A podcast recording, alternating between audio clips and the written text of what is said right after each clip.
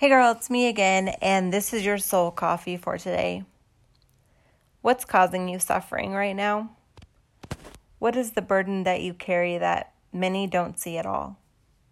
How long have you been hurting, ashamed, or weighed down?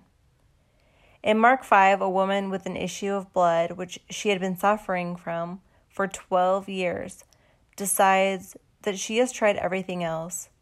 Jesus is her only hope. Most likely feeling at the end of herself, a determination rose within her that screamed, If only I can get to Jesus. She was embarrassed and scared, but her belief that Jesus was her only answer drove her past all of her doubts after him. She believed she didn't need anything fancy and certainly didn't want any attention turned towards her, but maybe if she was just able to touch him. She did, and he felt power go out from him. He looked for her. He didn't just move on, considering another one healed and on to the next. Nope, he looked for her, even at the annoyance of his disciples. And when he found her, he said, Daughter, your faith has healed you. Go in peace and be freed from your suffering.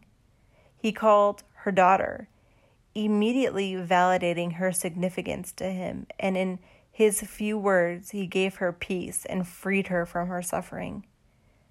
He cared not just that she was physically healed, but that her many years of anguish were now over. And when you have had an intimate, loving, and living experience with that Jesus, you are ruined for anything else. Friend, just fight to be near him.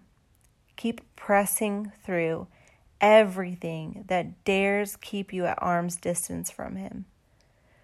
Faith turned an ordinary day into a miraculous one. He is for you. Let me pray. Lord, I pray for my friend in any way in which she is suffering right now. Lord, maybe it's in ways that no one even really understands but her.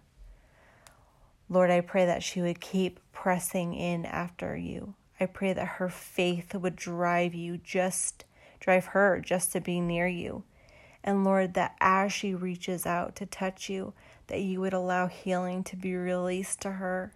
I pray that you would not only do the work that she needs done in her life, but that you would also restore dignity, hope, and faith into her. Lord, thank you for the work you have done, and thank you for the work you're going to do. In Jesus' name, amen. Press in.